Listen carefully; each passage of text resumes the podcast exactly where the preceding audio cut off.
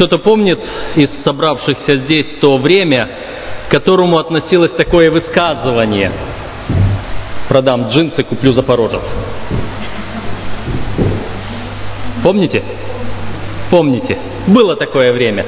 Было такое время, когда на джинсы копили годами.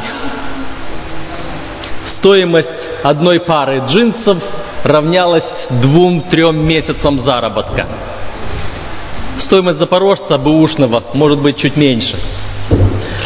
Э, когда-то мой брат только закончил школу, пошел работать, и он работал с одной целью. Знаете, родители пока дома поддерживают, так весь свой заработок он копил на джинсы. И купил, да не простые, так называемые президенты. По всем джинсам были лица, лица президентов Соединенных Штатов. И чем больше джинсы стирались, тем больше эти лица проявлялись. Он так гордился, что у него такие фирменные джинсы. Я один раз пошел на городское озеро искупаться и вернулся. Представляете, да? Какие-то оборванные, обшарпанные спортивные трико украли украли, не усмотрел. Вы знаете, что-то подобное произошло с людьми, с двумя. Давно. Это записано в третьей главе книги «Бытия». Было на земле только два человека, кажется, воровать у них некому было нечего – но им на пути встретился змей. И он просто поговорил с ними. Он что-то им предложил. И им казалось, все, они сейчас будут богами. Вкусили этот плод, от которого змей говорить якобы начал. И кажется, они уже обрели весь мир. А потом вдруг, а потом вдруг Седьмой стих третьей главы Бытие. «И открылись глаза у них обоих, и узнали они, что наги, и сшились смоковные листья, и сделали себе опоясание». Вдруг посмотрели на себя, а одежды-то на них нет. И что делать, когда одежда пропала? Что им делать в таком случае? Вот они стали из подручных средств где-нибудь, что-нибудь. Какая разница, что эти листья через полчаса, да, они завянут. Хоть чуть-чуть, хоть как-то прикрыться. Обычно они в это время с Богом встречались. Мы читаем дальше. Восьмой стих третьей главы Бытия.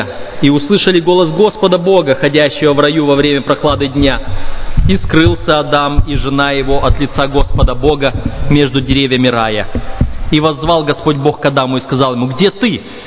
Он сказал, голос твой я услышал в раю и убоялся, потому что я наг и скрылся. И сказал Господь, кто сказал тебе, что ты наг? Не ел ли ты от дерева, с которого я запретил тебе есть? Что произвело потерю одежды у Адама и Евы.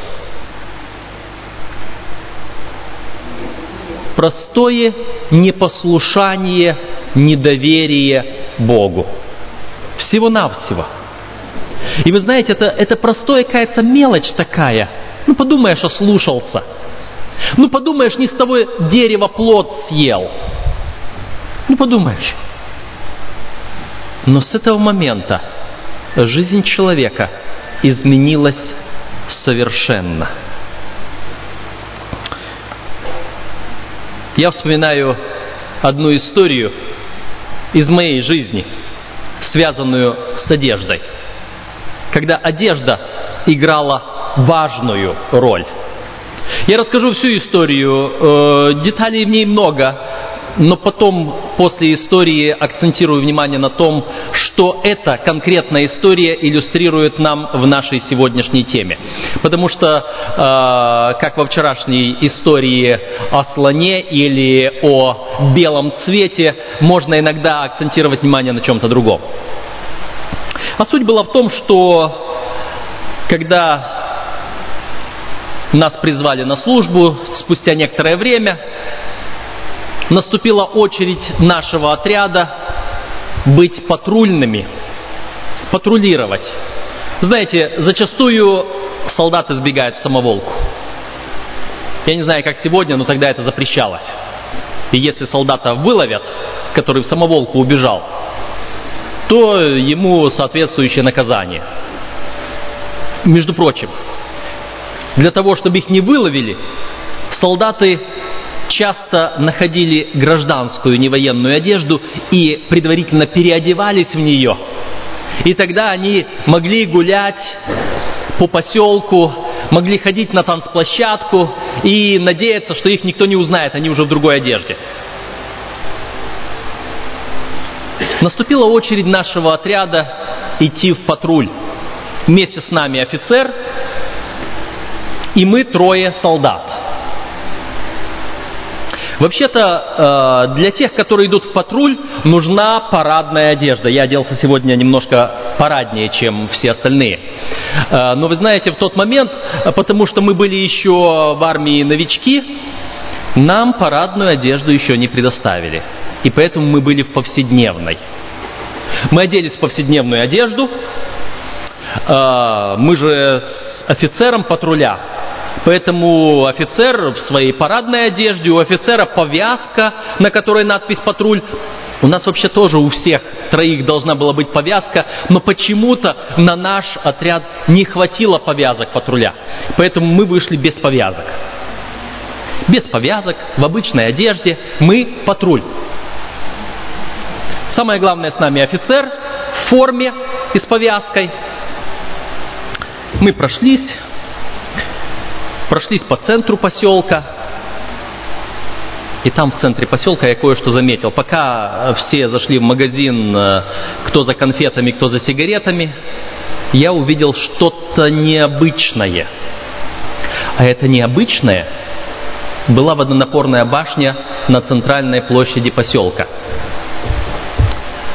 Не потому что э, водонапорная башня была необычной, а потому что мне один верующий солдат рассказывал и показывал, вот от той водонапорной башни идет улица, и по этой улице совсем недалеко есть молитвенный дом. И мы с ним мечтали, что какой-то момент мы найдем возможность и улизнем туда на богослужение. А тут вот он я, в центре поселка, возле этой водонапорной башни. Я забыл, какой дом – захожу в ближайший, первый попавшийся, который мне показалось, тот должен быть, спрашиваю. Люди, вышедшие из дома, говорят, слушай, и ты солдат, и ты не боишься спрашивать, где здесь молитвенный дом, ты что? Это советское время было. Я говорю, ну а что, вы меня выдадите, что ли? Но они показали вот туда дальше, еще семь домов, вот там будет, вот там найдешь.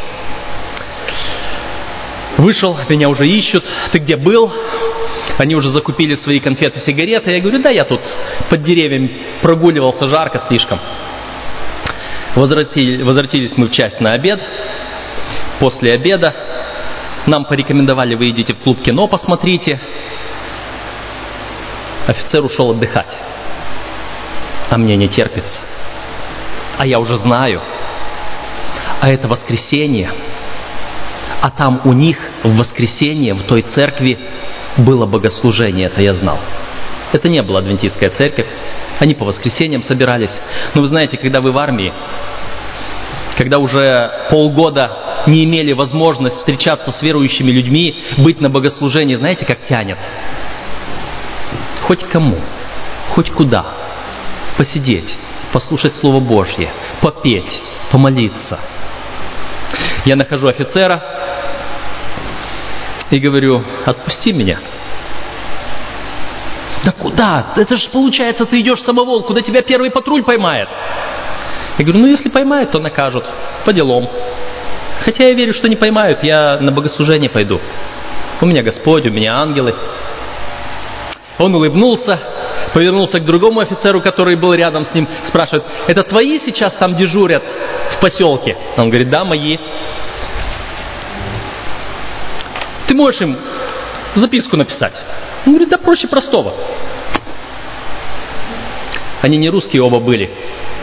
И вот тот, который другой, он более не русский, пишет записку начальнику своего патруля. Если ты поймешь этого воина, не вяжи его, а отведи его, куда он скажет. У меня в кармане записка. Этому патрульному пропуск есть. Я его в карман положил, эту записку, и пошел. Дорогу знаю, место знаю, прихожу туда в церковь, прихожу на богослужение, все удивляются, все смотрят, как ты сюда пришел. Ну вот так, вот, вот я пришел. Мы условились, что в 8 часов вечера весь остальной патруль наш, наша группа, будут встречать меня на этой улице, там примерно возле этого дома. Без пяти минут восемь я со всеми попрощался, выхожу, смотрю, жду, налево-направо стою, никого нет. Постоял, может быть, до минут 15 девятого, никого нет. Зашел обратно. Через каждые пару минут кто-то из нас выходил, смотрел, никого нет. Часов до 10 вечера мы стоим, выходим, никого нету. Тут молодежный уже идет, тут мы поем, беседуем, размышляем над Словом Божьим. Никто не приходит за мной. 10 часов вечера, уже всем пора расходиться. А мне нужно патруль искать, на патруль нарываться. И где, как вам кажется? Это известно где, на танцплощадке. И вот я из церкви иду на танцплощадку. Только там можно найти патруль. Потому что там солдаты в основном. Подхожу к танцплощадке, идет ко мне навстречу кто-то да более знакомый, но не знаю кто. Узнаю. Это мой офицер в гражданском. Он переоделся. Он тоже там на танцах. Спрашивает, а где остальные? Я говорю, я тоже хочу спросить, где остальные. С восьми часов их жду. Не дождался, вот и пришел их искать. Он подзывает другого своего товарища офицера, тот тоже уже в гражданской, того, который писал мне записку, спрашивает, слушай, что-то моих не видно. Он говорит, сейчас я узнаю. Подзывает свой патруль, который тут же на танцплощадке. Все там расспрашивает их, а те говорят, да, мы вообще-то еще давно повязали двоих, которые что-то говорили, что они патруль. А из них не было видно, что они патруль. Не удосужились им записку дать. А они патруль. Не в парадной форме, нет повязок, нет офицера рядом, и даже ангелов не было с ними. Мы быстренько с моим офицером побежали сначала к нему домой, он быстро переоделся, потом бежим туда, где, куда приводят всех арестованных солдат, вызволяем их оттуда, придумываем версию, почему они там оказались и уже два часа там сидят.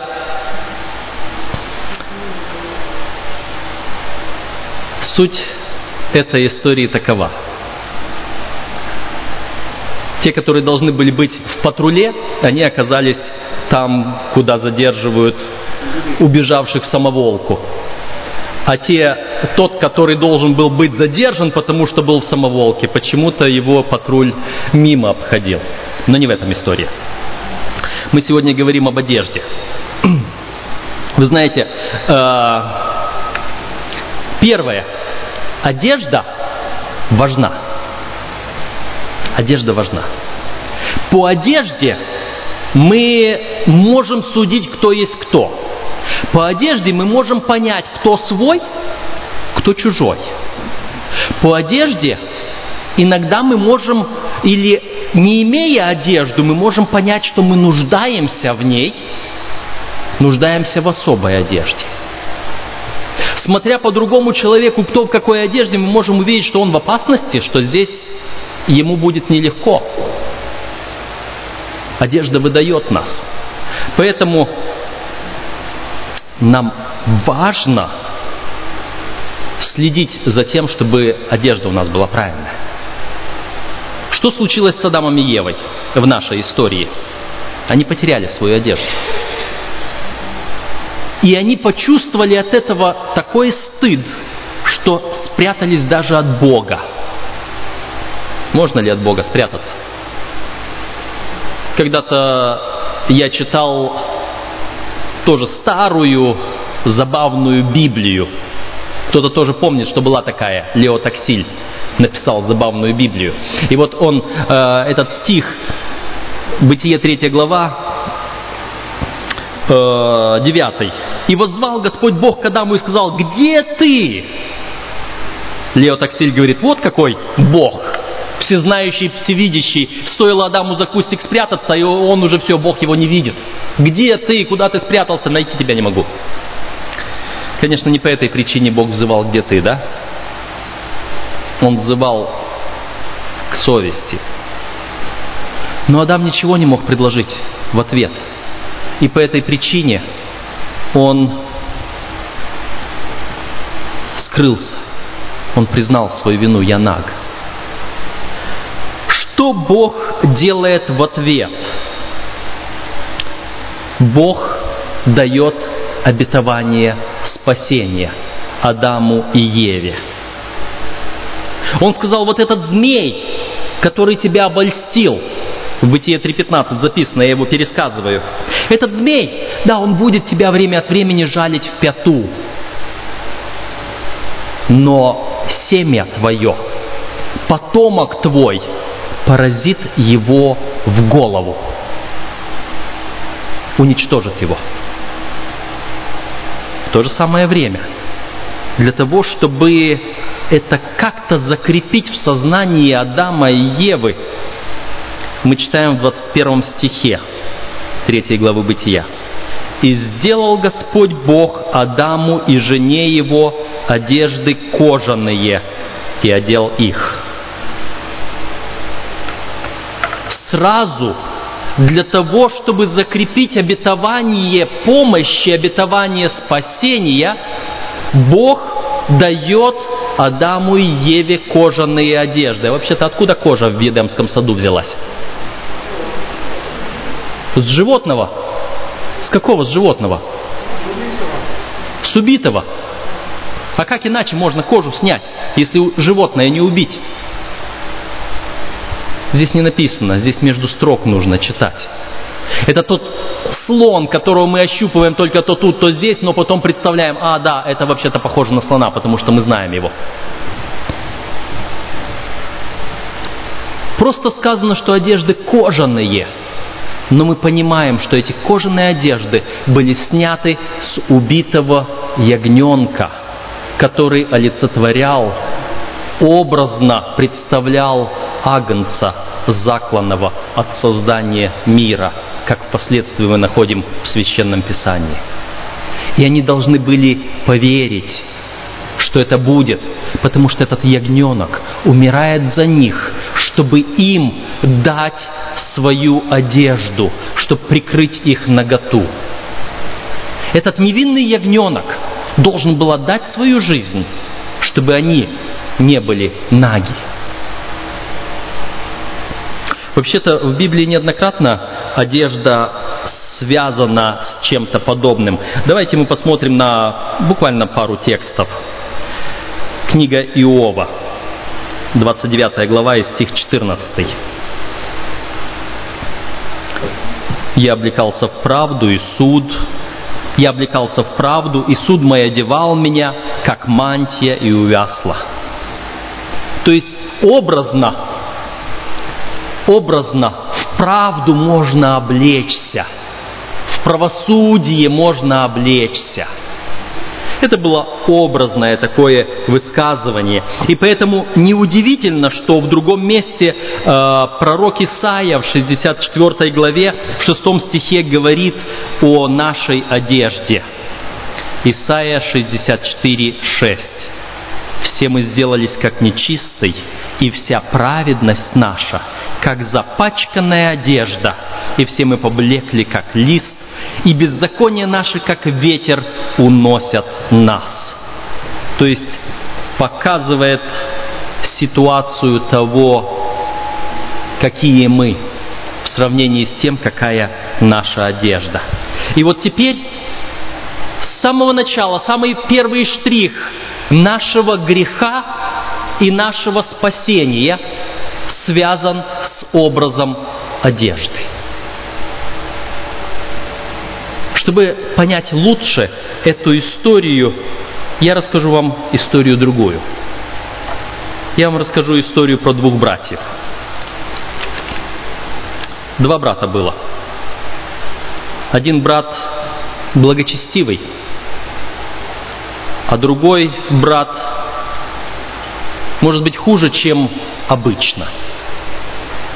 Один брат вел жизнь праведную, а другой брат встал на путь беззакония, преступности. И вот в один момент благочестивый брат, сидя в доме, размышляя над Словом Божьим, вдруг слышит шум за дверью, и даже без стука дверь распахивается, залетает в комнату его брат-преступник, одежда разодрана, одежда в крови, все понятно.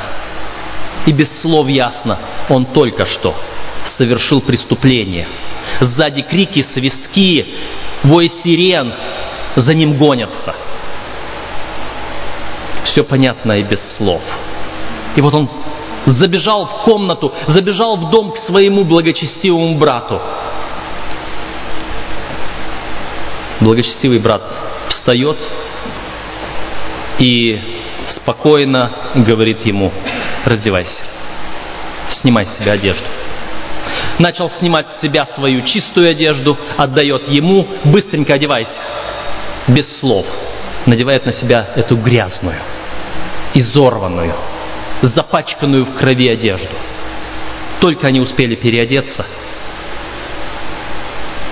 сюда в дверь забегает полиция, им не нужно больше ничего, они видят преступника, они его хватают, надевают наручники, и он только успевает высказать своему переодевшемуся брату, береги свое новое имя. Его увели. Пока тот пришел в чувство, пока пришел в себя, пока узнал, что дальше делать, здесь, недолго думая, состоялся суд. За страшное преступление этого человека приговорили к смерти. И успели привести в исполнение эту смерть, эту смертную казнь прежде, чем тот настоящий преступник смог добраться туда, думая, сказать или не сказать, признаться или не признаться.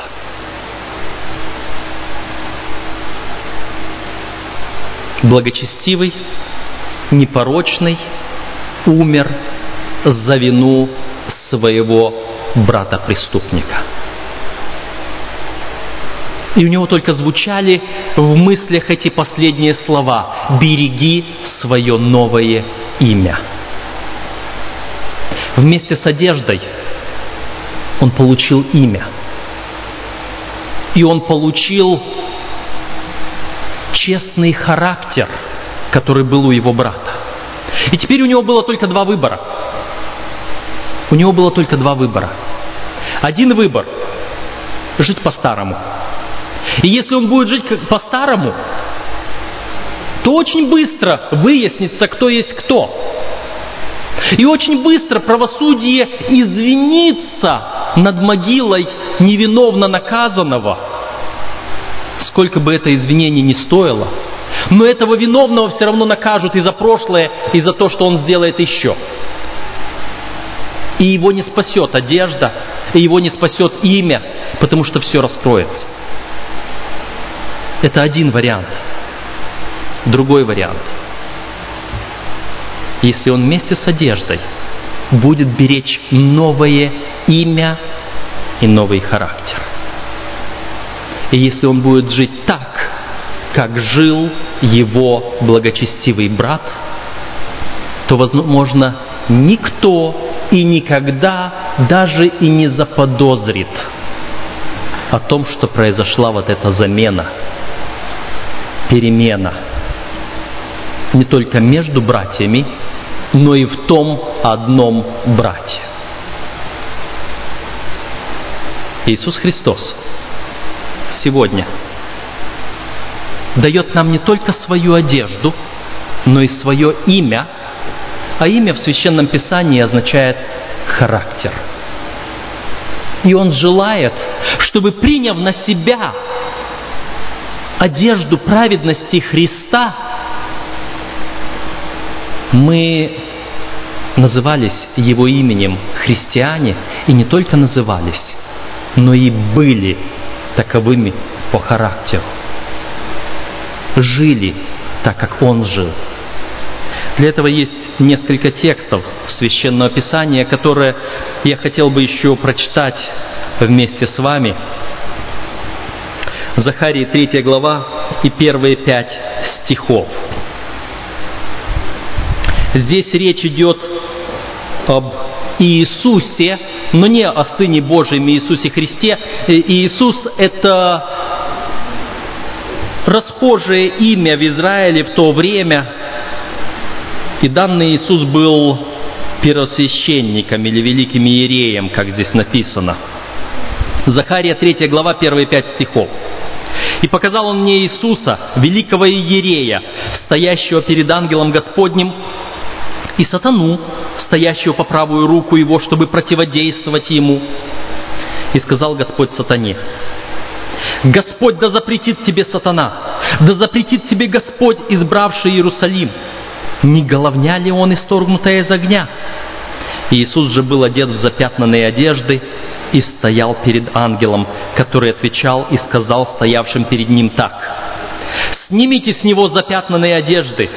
А ему самому сказал, «Смотри, я снял с тебя вину твою и облекаю тебя в одежды торжественные». И сказал, возложите на голову его чистый кидар. И возложили чистый кидар на голову его и облекли его в одежду. Ангел же Господень стоял.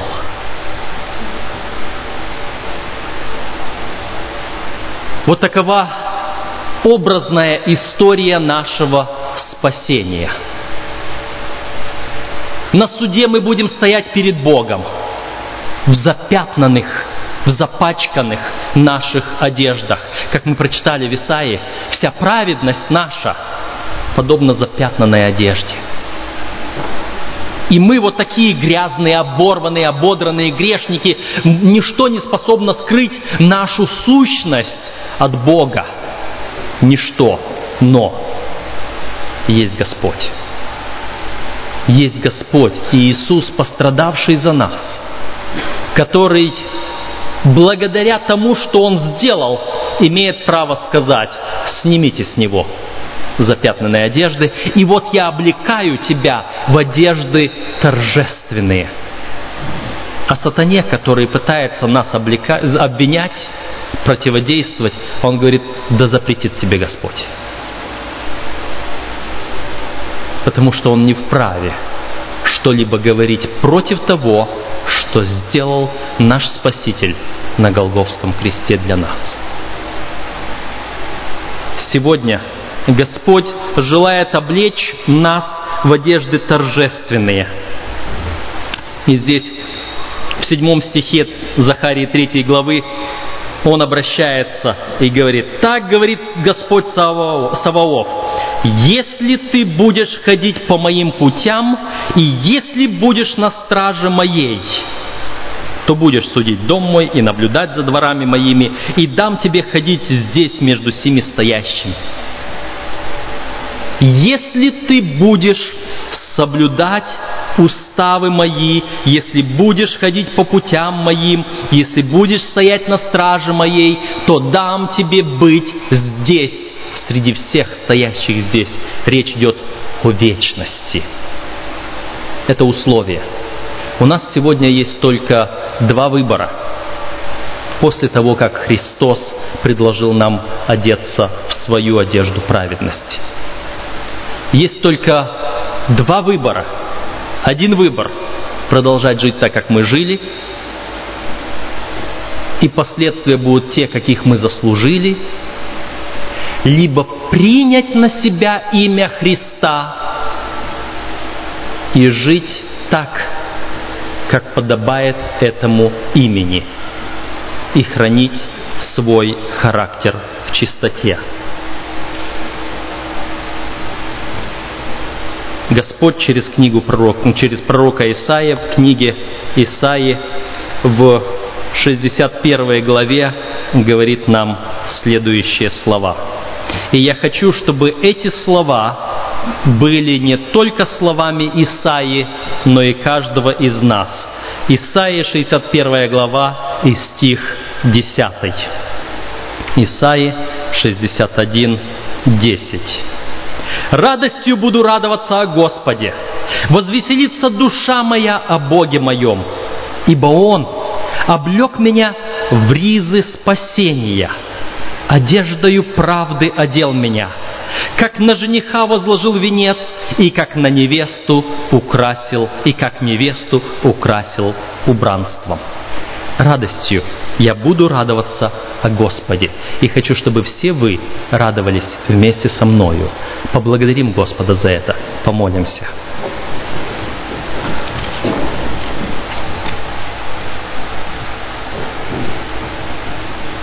Господь наш, наш Искупитель, отдавший всю Вселенную ради каждого из нас – оставивший престол и пришедший пострадать на земле как преступник, чтобы мы имели возможность облечься в праведность и жить среди вечного народа Твоего. Мы благодарим Тебя за тот подвиг, который Ты совершил для нашего спасения – и мы просим прощения у Тебя, что мы зачастую пренебрегаем Твоим именем и Твоим характером. Соверши в нас спасение до самого конца, даже до дня Твоего пришествия, чтобы мы могли возрадоваться с Тобою. Просим во имя Иисуса, во имя крови, пролитой на Голгофе. Аминь.